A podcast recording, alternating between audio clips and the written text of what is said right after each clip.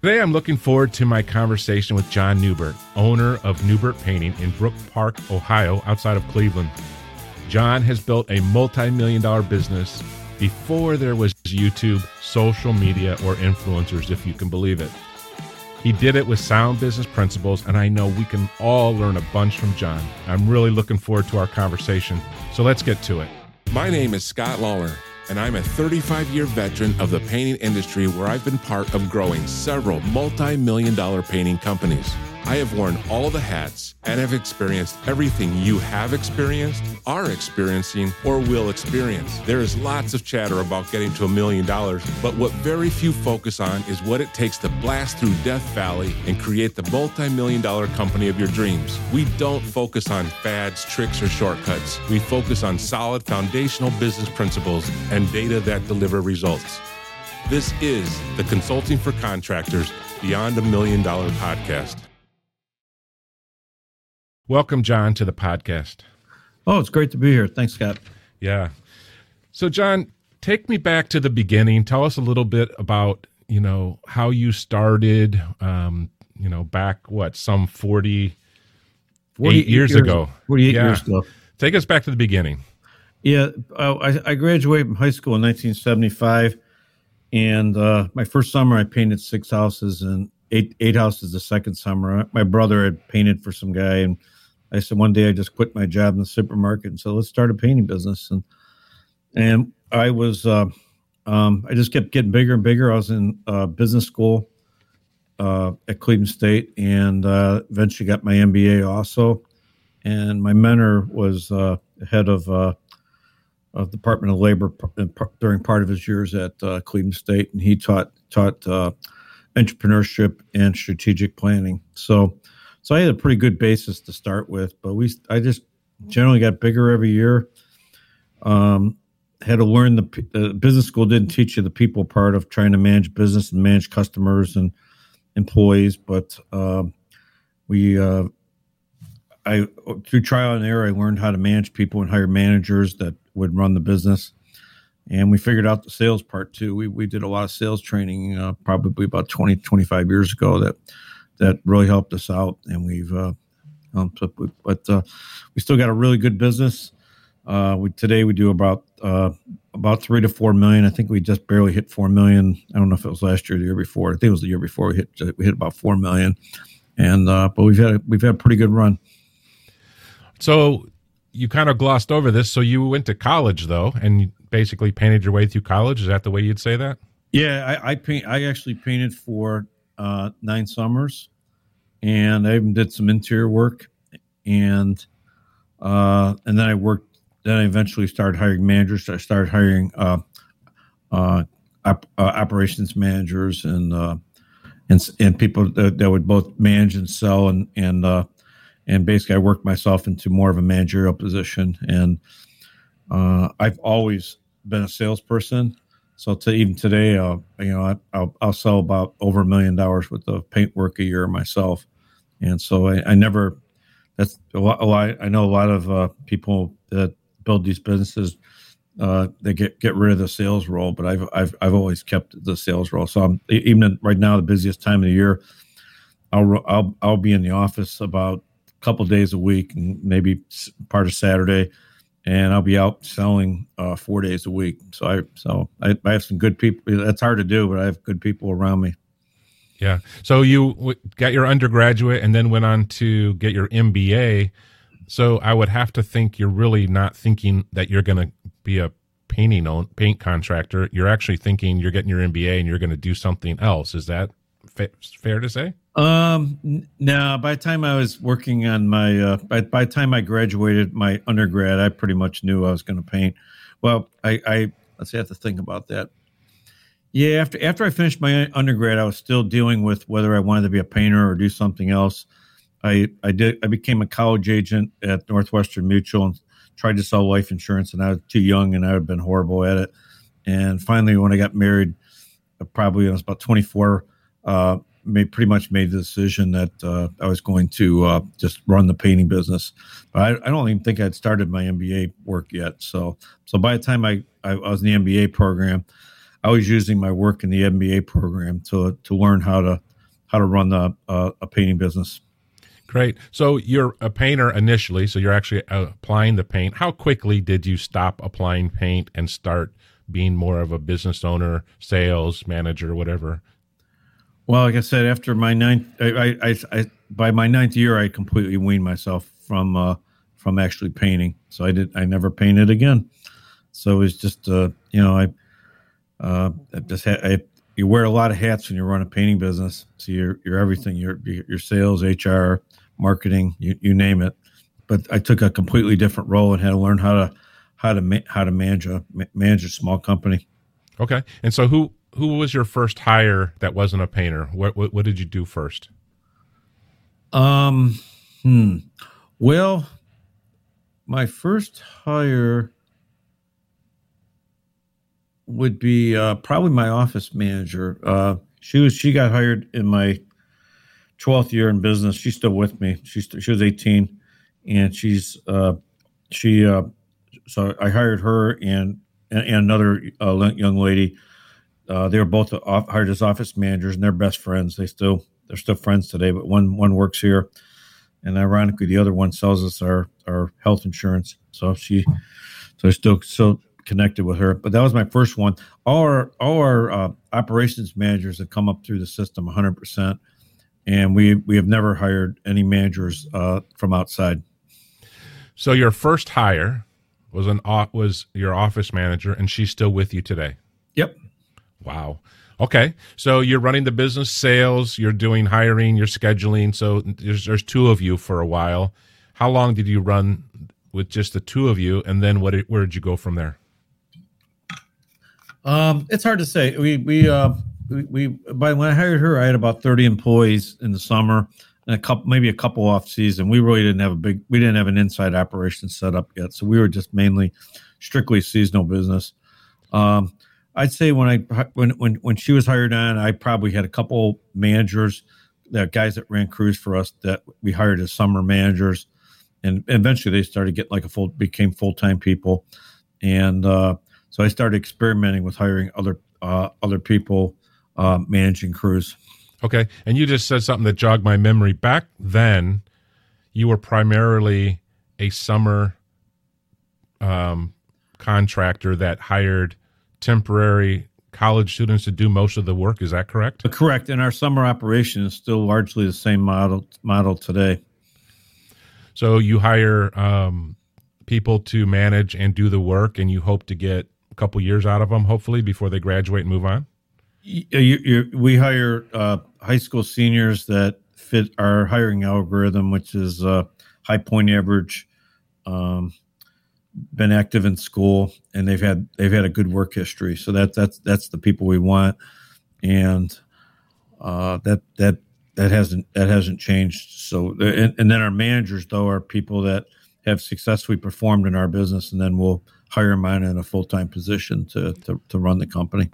Okay, so at what point did you start adding some non-seasonal work or year-round work or whatever you call it in your business? When did you start doing more of the you know bread and butter normal whatever you want to call it versus just your seasonal work?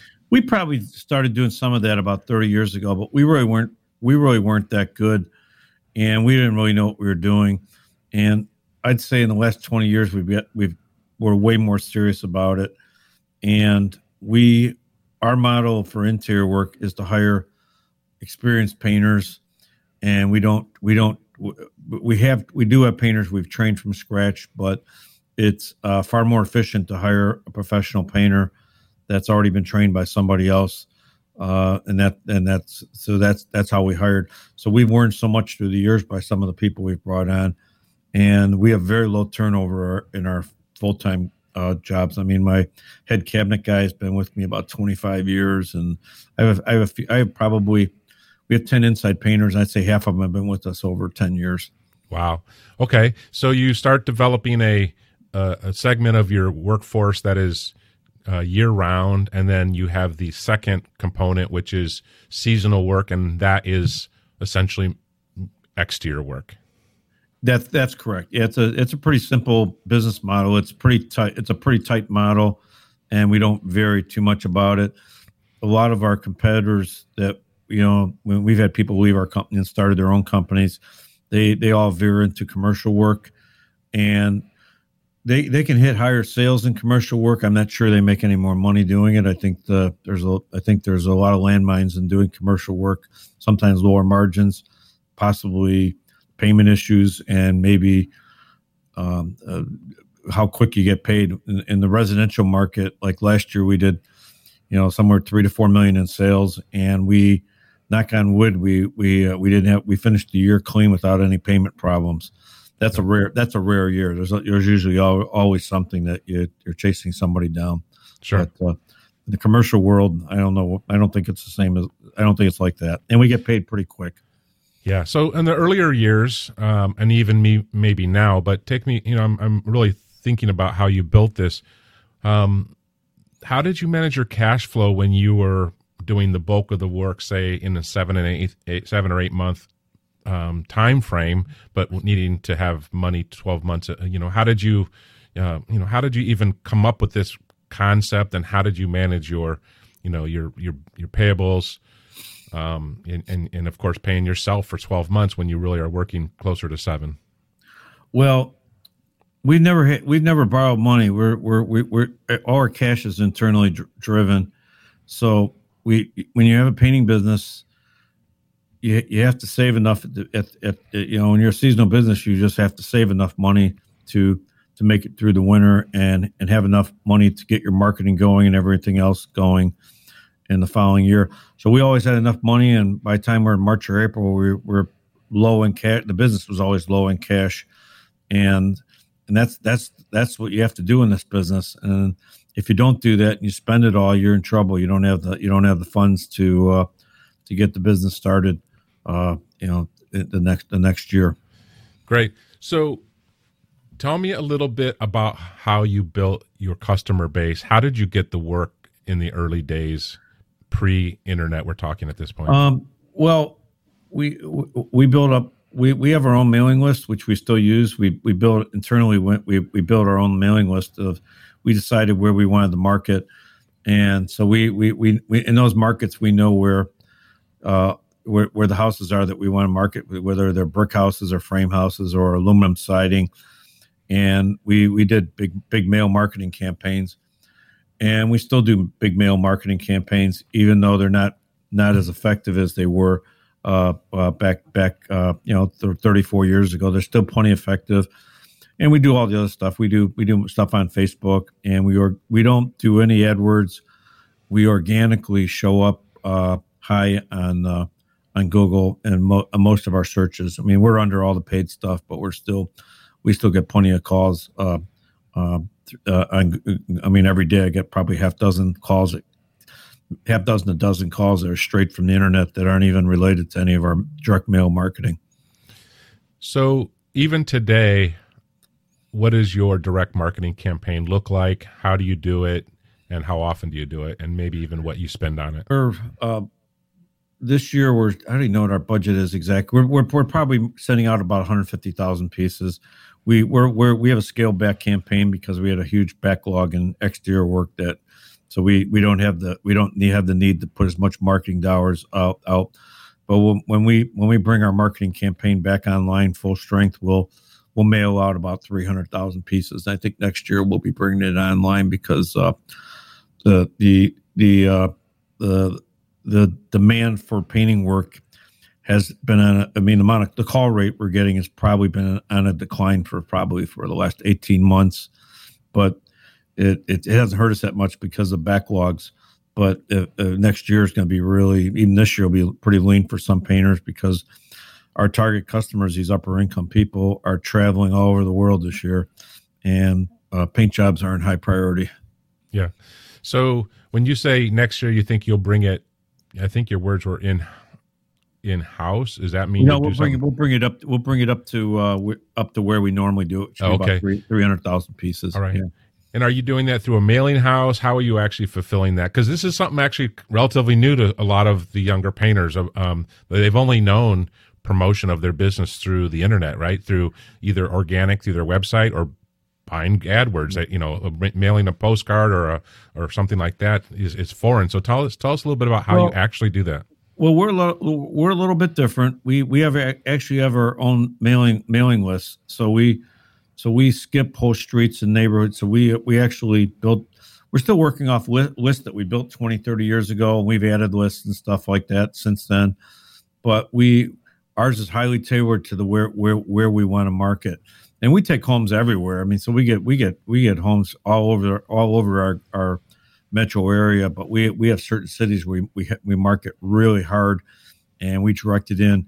There's other ways of doing it. Uh, some some people will use a, a, postal program where they can pick their own uh, carrier routes and zip codes and things like that. And that that's efficient for some people but we want our piece to come in on its own, and we don't want it mixed in with a bunch of other mailing stuff. So we we're willing to pay uh, to have to have our our self mailers, which we use, um, um, uh, go out to our uh, go out to potential customers.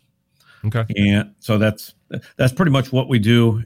So, anyways, that I, I forget what I was going to say. You pretty and pretty simple, pretty simple uh, message, or is it a is it a stock thing that's the same thing every time? How much energy do you put into the oh, it has to be different or design or the offer or the call to action. Tell us a little bit about your philosophy there and what's we, worked for you. I, I'm, I'm a believer in direct copy. And so what we write is a sales letter in, inside there. Obviously, there's a lot of graphics involved. You know, today today you send out stuff and it's uh, there's yeah obviously you're gonna have a graphic designer design it, but it's still it's still a letter. I don't like the idea of just sending postcards out with just pictures and stuff. Pictures are really effective but you really to really get your message and your story and your story is so important you really you really direct having a long piece which is a letter is the best way to tell your story.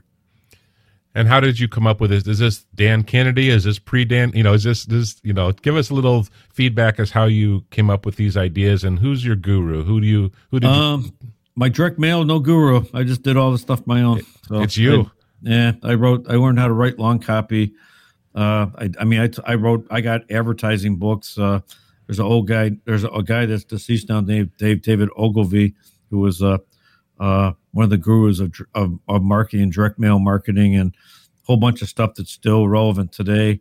And uh, he owned a big ad agency, and I'd, so I'd study some of that, but most of it is just stuff that that we wrote ourselves. Okay, let's talk about um, your summer workforce um, i don't doesn't matter the time frame but you know those three four five months you scale up and how many people painters now i'm talking about will you add for those peak uh, those peak months? This year this year we'll go from around uh, around maybe 15 20 employees up to about 75 and and that's that's not i mean and that sounds like a lot but we my when i was younger my peak year was uh 130 people in the summer. So, which was crazy out of your mind. Uh, I don't know if I could find that many people today. And and and and, and paint and paint costs are way more way higher than they were back then. Sure. So, how do you onboard and train and manage an additional whatever 40 50 people what how, what that must be extraordinarily organized and not for the faint of heart um, it's it's not that easy. It's it's uh you, you just you, you bring people on. You have, it's a lot of planning involved in bringing people on, and you you have training meetings. You you do your uh your onboarding meetings. Uh, you do safety meetings. Safety meetings are key here. We do safety meetings the beginning of the year and every two weeks at payroll. I think it's every week. I think we do a safety meeting. It's a paid meeting for safety. So safety is our number one value, and and and a lot of that is. Uh, uh, you know, we like we, like we're, we're we're a painting contract. If you saw our crews uh, out painting, we're probably the, one of the only painting companies you're going to see all harnessed up on the roof and all that. We don't we don't go up on roofs without harnesses. So safety's safety's huge. We uh we just did a workshop this this uh yeah this last weekend. We had about 20 guys in here, 22 guys in here, and we did orientation uh Friday for a couple about two hours, and we had them back the next morning. And we were showing a bunch a bunch of skill stuff to uh, uh, our painters, and, and it's really more just exposing them to it because you really have to do it on the job, and then on the job we we have a certification program, and so you have to certify in these twelve different skills that we think are really important, from painting a door to handling a ladder. And so from their base pay, they they they get every time they pass the skill, their pay goes up twenty five cents. So potentially by the end of the year, they could have another three dollars in base pay added on for uh, get it going through our certification program. Okay, and you also are really counting on return um, painters uh, mm-hmm. from the high school year all the way. Hopefully, you'll get four summers out of them. Is that what you're thinking? Today, you don't get that many years out of them because today we're competing with internships and large corporations. So the guys, the people we want, are the same ones the big companies have.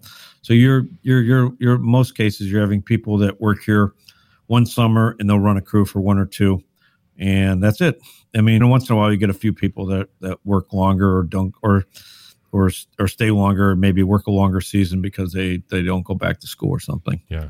So that's one of the re- one of the ways you really um, on board an extra 50 people is because it's really not 50 it's maybe another 20 or 25 and 25 have been there before heard heard the the speech run the process and they already know your systems and they're now more in management of the uh, yeah but they, they there's still a lot that they don't know. So you're you're you're always tra- you're always training and even your crew leaders uh, don't know everything, and so the operations managers they're out they're they're out in the field. I, I was out in the field today, uh, uh, you know, with the with the crew. I had an estimate on, on a street, and I, one of our crews was working, just happened to be working nearby, and so I went to see him, and and they were. Uh, uh, I was talking to the crew, and they were caulking some stuff that I wouldn't caulk. It was some vertical siding. They were trying to fill all the cracks on vertical on vertical siding, and, and I pretty much had to take them around the house and show them that vertical siding I wasn't too interested in caulking, but I, I showed them that the caulking had to be done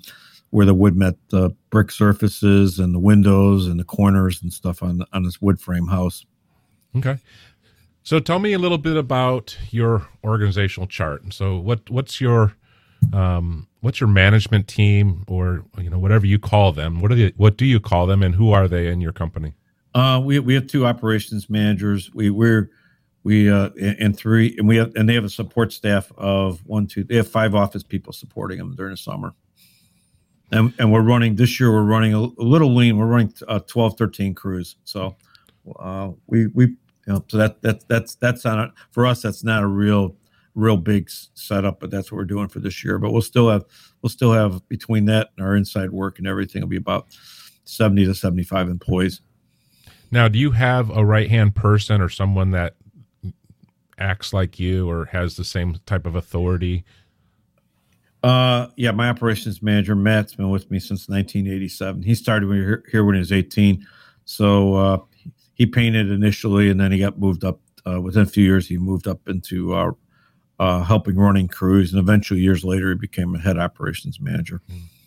So, with your year-round crews, is this a different a different marketing message? Do you do anything different for them, or this is just interior work, cabinet work, et cetera, et cetera, that just comes in organically as well? Um, interior work is a different business, and so we we so we have two businesses on the inside. We do kitchen cabinets, and so we have four people working on kitchen cabinets, and we do three kitchens every week.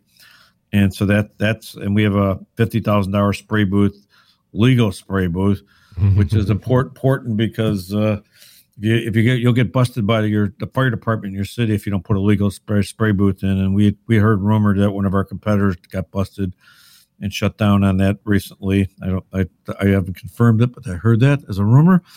And uh, we uh, and we have six six painters that do interior work. We uh, we we do all almost all of our I'd say about eighty percent of our interior work comes from uh, repeat customers and we once someone's on board with with us we we market to them forever. So uh, we would we uh when once someone's hired us they they're going to get a letter from us once a month and they're going to get an email from us once or twice a month reminding that we do inside work. And the good news is you're not in competition with anybody on any of that work. You just get so the uh, yeah the spray booth is an important one to uh, make sure you dot your I's and cross your T's. So it sounds like you do a lot of cabinet work, and that's especially for you guys if you're running 40% of your year round people in that. Yes. Yeah. It's a, it, it's a, it's a great business. I don't know how long it'll last, but people have a lot of a lot of cabinets that uh, are uh, they're old cabinets and they don't have a budget to put a new kitchen in, so they may be doing they might be doing countertops, maybe four, sometimes appliances, and they'll they'll instead of getting brand new cabinets, they'll they'll just uh, uh, spray the cabinets, and sure. it, it's uh, it, it, it it's it's the, you know someone has someone has a, real expensive home and a multi-million dollar house, they're not they're not going to spray cabinets, but the more moderate market, especially a lot of older people uh, you know, from maybe in their fifties on up to you know seniors, you know, people up. I've had customers eighty years old having us spray their cabinets. That that's a really it's a real nice market. Yeah. You said something very interesting. I want to just dig in there. You said I'm not sure how long it's going to last, and this is something that we've talked about a bit. Um, how long do, do you think it will last, or what? You know how how do you think about the cabinet spraying and the the refinishing business there? Well, I mean, I think the I think that market could go 10, 15 years easy. Whether whether it stays as strong as it is now, it it may not. I mean, the, these these these these trends change. I mean, so the trend went towards white cabinets, and now it's going back to a, a, a different type of natural wood cabinet that looks more, you know, that it's more what people want today. But people who don't have that kind of budget to do that, I mean, they're going to take some old oak cabinets that really are past their useful life is and and they'll paint them and get maybe 10 more years out of them and i think that's going to continue. And there's and there's a there's prob there's a lot of cabinets that haven't been touched. So yeah. i mean so there, i think i but it, it, you know it's hard to predict but it it's it's not going to go on forever. Okay. But you think you got another 10 years without question? Uh who knows for sure but it still seems decently strong well, we are about halfway through this episode of the Beyond a Million Dollar podcast from Consulting for Contractors, and we still have some great content left for you. Before we get to that, though, I wanted to let you know about some resources that are available to you via the show notes. You'll find links to our website, social media outlets, and highlights of this show. You'll even be able to schedule a discovery call with Scott and our team to find out how consulting for contractors can help your contracting business. It's very low pressure. We'll ask you just a couple questions, see what your current situation is, and then get you started toward the contracting business of your dreams. The best part about it, it's completely free. So just click on the link in the show notes, or you can visit our website at www.consulting, the number four, contractors.com and reach out to us there. Again, that website is www.consulting, the number four, contractors.com. Now, here's the remainder of the show. Okay. So you've been doing this a long time. Is there a exit strategy for you or how do you think about the future for you personally in regards to your business? Uh, I have a daughter in the business. Uh, she doesn't. She. I don't think she'll be running the business. It'll be. She, she, she's. She'll probably be running this business with my uh, my operations managers and my and my and my wife. Something happens to me, they'll just keep running it. So, uh, they may need to bring in a finance type person that that the balance things out. I'm a, I'm a my natural skill set is I'm an I'm a spreadsheet guy. If I was in a big company, I'd be a chief financial officer. I'm I'm I'm a numbers guy. I, I am really good at building bonus programs and doing all sorts of crazy stuff on on on uh, on, on, on on spreadsheets. And uh, my operations manager is more. We're both introverted, but he's more outgoing than I am. He's more of a people person. If we were going to hire a new operations manager at some point next year, we think we need we need to hire an additional manager he'll be the one that will identify that person. Be he'll he'll identify that person before me. Okay, so how much time do you take off now, or do you just love work and you work all the time? Oh, I'm I'm I, I, I love work. I work Monday through Saturday, but I but I've always been out of town about a month of the about at least 30, day, 30 days a year, except for the pandemic and so I so I like to travel. So I'll, I'll probably go to Ireland for a couple weeks, uh, sometime before the end of the year, early next year. I did that right. That was my last trip, big trip before the pandemic. Was Ireland. My wife heads off to uh, Italy for a couple weeks a year. I'd probably have to do one of those. I don't know if I'll do that this year, but we do a lot of domestic trips. I go up to Mackinac Island and New York, so I go up. I'll do that in September. I'll go up there for about five days. and uh, uh, so I so I, I I think that getting out of the office is is crazy important. And then when I'm at home, I'm a, I'm I'm like a master gardener. I mean, one of my friends owns a big commercial landscaping company, and he says uh, he's glad he, he's glad I didn't go in the landscaping business because that's my real passion. I love I love landscaping, and I I I have I have all sorts of crazy plants on my property. I spend a lot of time taking care of it, so I like landscaping a lot, probably a lot more than I like painting. well, if you had it to do over again, I guess, but it's a little late now. Yep. Um, so this is years ago when I saw you and heard you present at a PCA AST function.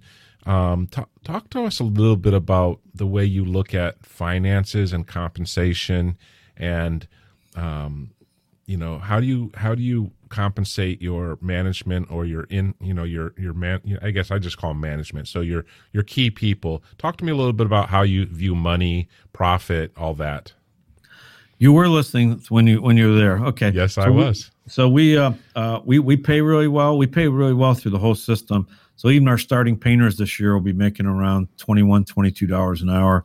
So we we, we and and we we got a little underpriced during the pandemic and that hurt us. And this year we brought it up above above market average and we're we're, we're swamped with painters. We're overhired right now. So we're we're trying to figure out what to do with more more people than we than we need. So but uh anyways, we're we're a believer that you, you can't be cheap with with people. Um, you, you you have to charge enough. You don't you, being the cheap guy is is a really bad strategy. Um, I believe in sharing the the the, uh, the money with with my managers. We uh, we all operate out of the same bonus pool, and obviously, I get the biggest share of it. I'm the I'm the equity owner. I don't I don't share any equity. My business mentor is very adamant that you that businesses make their biggest mistakes when they start doing equity partnerships because they always they always end up those the divorces are almost always ugly. So I, I've always so my my mentor though said you just pay well, and so uh, my operations manager he he he he just finished uh, two years ago made a couple hundred thousand dollars and my other operations manager, I mean, he makes over a hundred thousand. My office manager makes over a hundred thousand dollars, and obviously, I make more than that.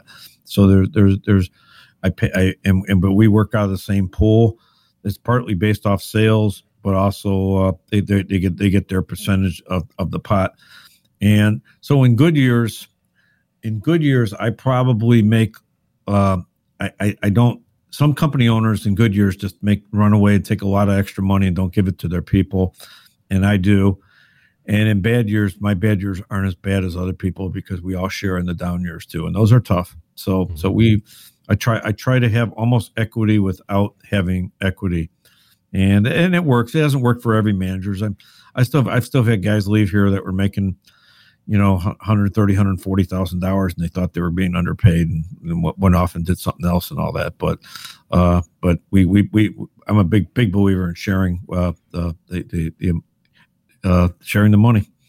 Yeah, excellent. Um,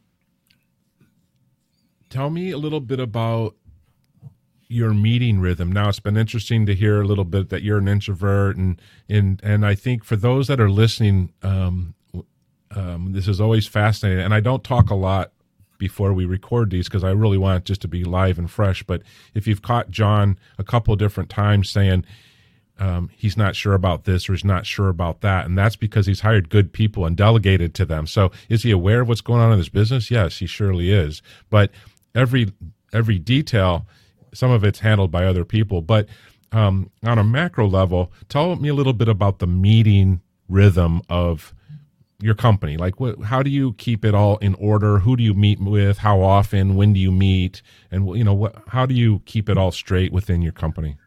Um, well, I mean, we meet informally all every day. So we're we're being a small company, you work out of the same office. You get you, you certainly have our informal thing, um, but the we we work off of like a master to do list every year, and that that and that gets divided up by everyone has certain things that they do. So we have a rhythm of what we do off season. So when when we're when we're doing marketing and stuff like that, that's all all that stuff was done back in November to December. It was all put in the bag in maybe January. So we're but when so when we go into our season, all the hard work's already been done, and I got a feeling a lot of people do it at the last minute, mm. and that that you're you're at a disadvantage. But we we meet uh, we, we we meet like once once a week. Um, I think our our uh, um, our, our I, the the way we do it is very similar to uh, uh, the book that uh, that a lot of people follow, which is the traction, traction. model. Mm-hmm. Track tractions like traction's a phenomenal book. Uh, I don't think we follow that to the letter. Uh, we don't, I definitely we definitely don't follow to the letter, but we we we do we do we do do use a lot of that stuff. You have to keep people accountable to to what what they're promising and all that. So we meet for about about an hour uh, once a week, but we we have plenty of meetings in between and all that. So yeah, and do you have uh, you talking about November December as you're rolling out? Do you do some kind of a company retreat, offsite meeting? Who, who's involved with that? How does how do, how do you determine what? So, for instance, using 2024, when will you start that process? Who will you start it with, and then how do you roll it out? Um, well, some of the process is just the same every year. So we, we it's just we just know by certain dates we have to have it done, and it's all on a big master list which we work off of. Um, we do have offsite. We, we don't have offsite. We have we, we we have meetings on site for uh, two day meetings. Uh, we did not do one this year. This year we we we knew finishing last year that we uh, that we had we had done poorly in recruiting for a couple years. We, I mean, just last year we couldn't get people into our office to come in, show up for an inter- interview. We were hiring people off over the phone, and so we knew that we we knew that we had to go into the season with uh, with focus uh, with mainly a focus on recruitment, and we put a recruitment sched- uh, uh program together that. Uh, basically, just give us a, a, gave us a flood of really high quality ac- applicants, and we're overhired and and I think we're helped out by the economy. I think big companies are cutting back in their internships right now. There's a lot of hiring freezes, so I think that helped us and all that. So, yeah. but we we just went focus on one thing, and next year we'll we'll we will have off we'll we'll have a we'll we'll be back to a two day meeting, which is a little bit more motivational. You spoke earlier a little bit about an algorithm. You called it about um, starting in high school, and and um, so tell me a little bit about who you're looking for and how do you get the candidates to answer the questions honestly so that you get a candidate that you like? Well, what what what I've what I've learned is there's a lot of hiring books out there on how to how how to hire people. You get behavioral interviews. So we've we've trained ourselves in behavioral interviews, but really, um, our our algorithm matters way more. I could have a guy that blows it in a behavioral interview and could be a great hire, and I could have another. These can't. These people, young people, have already figured out how to get beyond the behavioral interview. They, they, they under they understand how it works, and so you you could have someone that knows how to interview really really well, and they could be a ter- terrible candidate. So we, we're looking mainly at past performance. We, uh, we're, we're hiring a high school senior. We want high point average. Uh, the, the, we're looking for their involvement in extracurriculars during school, and and and a good job history and when, when they show up with, with low point average and not too much involvement in high school and maybe uh, mediocre job history, they come in here complaining about their past job. If they do get hired, they usually wash out pretty quick. So, so we rely uh, pretty much all, off the algorithm more than anything else. So, do you have financial targets, revenue targets? I'm talking about now. Um, how how do you determine what your goals are? Um, I'm not a big goal person. Some people are. I mean, some people have all these stretch goals. Uh, I we we we we don't even set budgets now. I, I have a budget spreadsheet, but it's updated about once a month, and and it's, it's it always changes. And you you have to spend the amount of money you got to spend. You got to buy a truck. You got to buy a truck. I mean, I, I, sort of set a target for the year, but if we have, if we have to go over budget, that's fine. We'll just spend the money. It, it doesn't matter. Uh, but goals for the year, like like this year, we're limited by how many crew leaders we have. So we have around 12, 13 people that we can put out and run crews. We'd like to have more, but that's all we have trained. So we'll we'll keep we're so actually we're actually going to run. We're not going to we're not going to try to to beat that. We're not we're not going to try to do uh, uh, the impossible and then start messing up jobs and and uh, have, having bigger problems. So we we we we know our limits. So uh, we're we're a lifestyle business and we're we're pretty comfortable at at, at, at, at pretty much the size we are, and we're, we're I I don't have any ambitions at this point that this company will go to like five or ten million or anything like that. And my, my operations manager might want to grow it if, if if if I was out of the picture, but but that that's uh, where we're we're we're comfortable with where we're at. So you talked a little bit before about your uh, spreadsheet person. Uh, tell me a little bit about what you're looking at in your data. What are you What are your KPIs that you've created for yourself that you're paying attention to? Um, you know, what are the, some of those things that you might share? Okay, so one of the things that painters, one of the things when you talk to painters, they always tell you what they're charged per hour is. Oh, we're charging, we're getting sixty dollars an hour, we're getting 70 80 dollars, whatever, whatever they're getting per hour. I don't believe any of that. So you have to you have to track actual hours. So in your in your whole system in your job costing, you're you're tracking actual revenue in actual hours. And actual revenue means you, you and, and and and I don't really look at necessarily individual jobs. I'm looking at the whole picture. But I mean, if you damage something and it costs you a couple thousand dollars, that comes out of the revenue. If uh, you know, if, if you have a painter working in your warehouse doing just helping stuff and it's not chargeable to a job, that that has to go somewhere. So so ultimately, ultimately, you have to have a system where when when you're uh, my, my guess is a lot of people that think they're charging 60 70 dollars an hour might be bringing in as little as 45 or 50 and and so you really you really have to have a system that catches as much what i call leakage as possible. And there's always going to be leakage. There's no per, there's no perfect system but you really you really want to minimize uh, your leakage. So but spreadsheets we do our bonus system for our crew leaders on our crew leaders are paid off of productivity and and survey quality ratings. So that's on our spreadsheet. We keep track of uh, the hourly stuff for for all the jobs, and uh, th- those are the two main things. But uh, that that's what I'm worried about. Yeah. So when you talk about the crew leaders being bonused off of productivity, is that based on dollars on hours? How, how do you what do you, how do you consider someone productive? So, yeah so they get they, they're getting part of their money off of their dollar per hour and on, so they have a scale that they can uh, reach. And uh, again that gets affected by if, if, they're running clean jobs and and they don't have not, they don't have a lot of charges on against their job they can do really really well. So some crew leaders crush it make a lot of money and other crew leaders struggle with it uh, then we also again have survey ratings, and I'd say half our ratings are are, are survey based off customers. So they it's uh, so they on a scale of one to ten, and uh, the other half is managerial. Ma- managers uh, will rate people on things like uh, uh, are they getting paperwork in on on time and, and things like that. So that that's how you uh, that's one of the ways you can get people to to follow follow your your program. Yeah. So let's talk a little bit about what we call culture. Um, tell me what's it like to work at Neubert Painting? What what would I expect?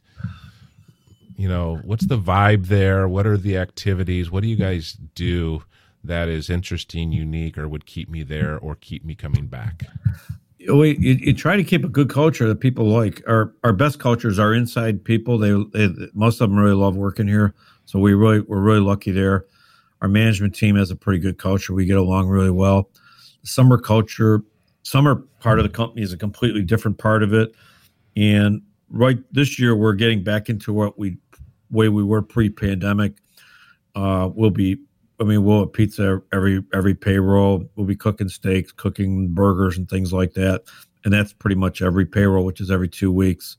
And so we we we have we, we we basically have a good culture. The other thing is we've done is through the years we've uh, our culture has gone from uh, when I started the business, we probably worked we worked tons and tons of overtime. And today we run these crews with hardly any overtime.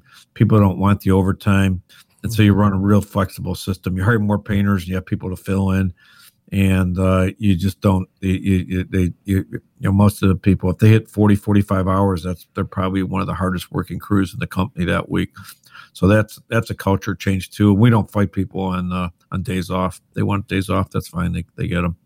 Yeah, I'm glad to hear you say that. That's one of the things that I'm an old dog like you. I'm not quite as old as you, but you know, we used to work a lot of hours back in you know in the day, and people wanted more more money and more more opportunities. And and today, I think some of the um, desires have shifted, and I think it's.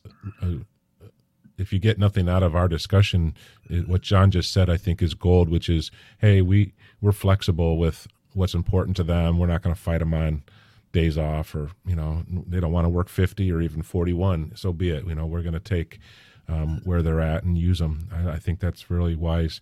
Um, I know that you also in these meetings with food seem to celebrate people. Talk a little bit about that. A crew leader of the week and these types of things. Talk a little bit about that.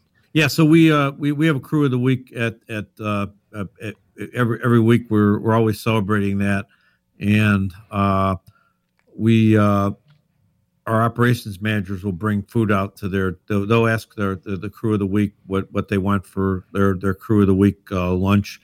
And the operations manager bring the food out to their job and they, they have lunch together.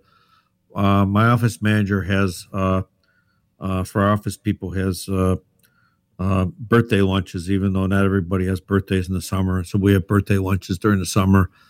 And again the person that we're celebrating their birthday is can pick where they want the food from. And, and and it's really not about the birthday. It's about just having food together and stuff like that. And so it's it's a so a lot of what we do is is people oriented. During the we uh we we we we very often go to a Cleveland Indians game. Last year we went to a Frontier League game. We have a team locally, and we we got like a whole patio thing for ourselves.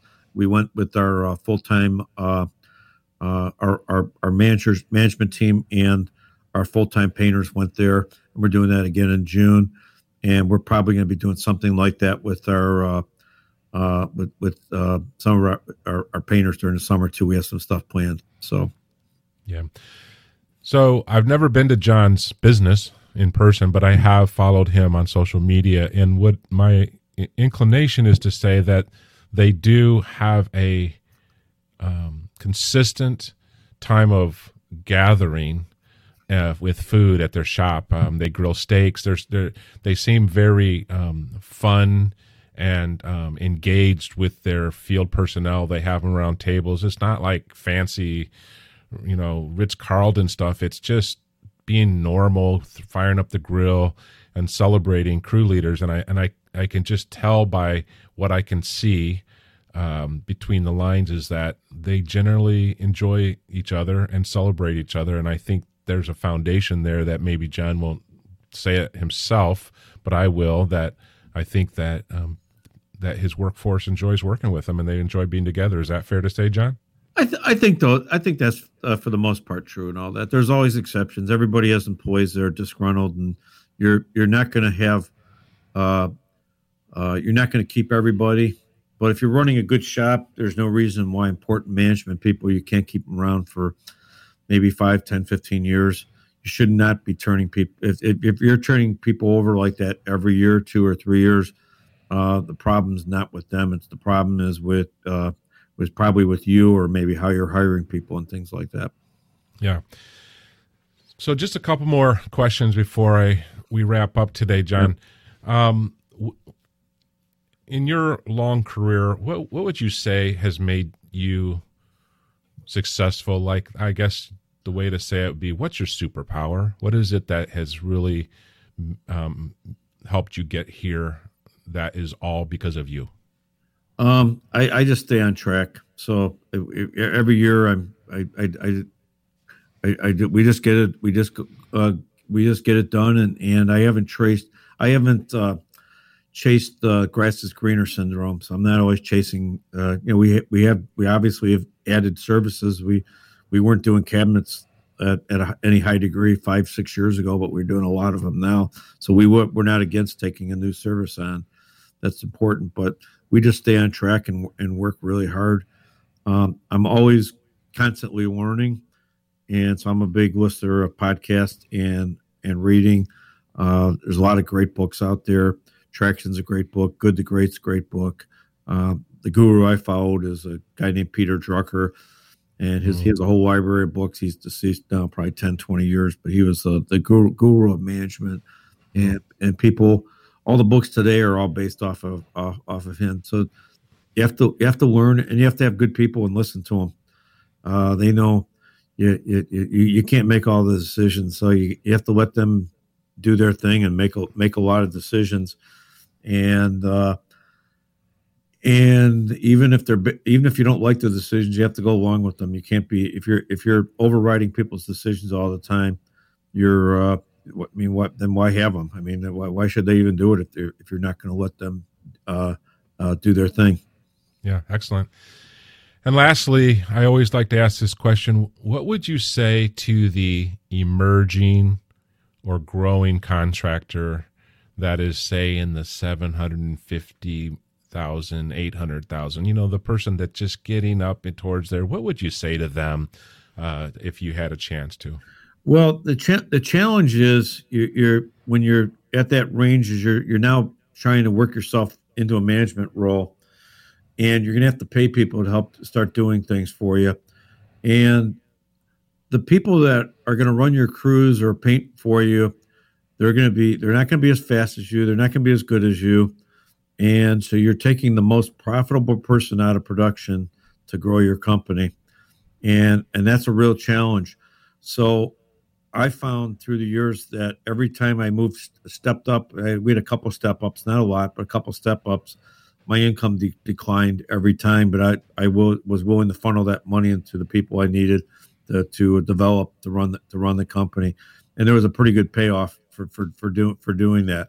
And that's pr- that's pretty hard to do. So so a lot of people aren't willing to share share share that money, but uh, that that's a real that, that's a real bitch though when you make that when you make that uh, you're trying to go into management and you got people that are you know you you you know you get a job done in 100 hours and they're they're taking 130 hours and all that you know? And that's just that's just normal. I mean that's that might be the the rate you're going to be that you'll be doing on that type of house forever you know but you're you know otherwise you could be a you could stay a one or two man shop and and sure you can bang the houses out 100 hours but you're going to wear yourself out. Mm-hmm. and and you could still make a decent amount of money but it, it, in a way it's a lot easier to if you can work yourself out of out of the painter role. Yeah. John before we roll out of here is there anything that you wished i had asked or anything else that you think you might uh, want to add before? No I, I think we covered a lot. Uh, I'm, I'm a big cash flow person. You got to manage your cash. Uh, I, I, I never felt the money in the business was was mine. I always felt it belonged to the business first. And so my I think the biggest errors I think people have is getting into the ego part of the business. Um, we uh, they, they buy the big truck and and and all the ego part. And you know I, I drive I drive a I have a couple uh, Toyota RAV4s, and when I go on estimate the 2014 one, my operations manager drives uh he drives he drives he, he drives a Honda Fit old Honda Fit out to all his estimates. So we we're not pretentious in any way. We make decent amount of money, and I think that a lot of contractors, whether they're painting contractors or anyone else, they just go into the big ego thing and spend a whole lot of money with, with their truck. Of course, they have the company name on it and all that. And uh, I I I question whether that's a good way to spend the money. Mm, well said. Well said. Well, John, this has been a pleasure. You know, um, I've known you for a bit, uh, like we said, through, through, some of the PCA, and I yep. and I know you're a rock star, and uh, have done this pre-internet and uh, very sound. And I, I, appreciate your wisdom today and your insight, and, and I'm grateful that you shared it with us. Thank you very much. Thanks, Scott. Appreciate it. Yeah, my Thank pleasure. You. Well, thanks again for joining us on the Beyond a Million Dollar podcast. If anything you heard on the show today intrigued you, or if you're just interested in getting in touch with Scott, please visit the show notes. You can click on the Discovery Call link to get started. We'd love to find out more about you, your company, and how consulting for contractors can help you grow your business to a million dollars and beyond.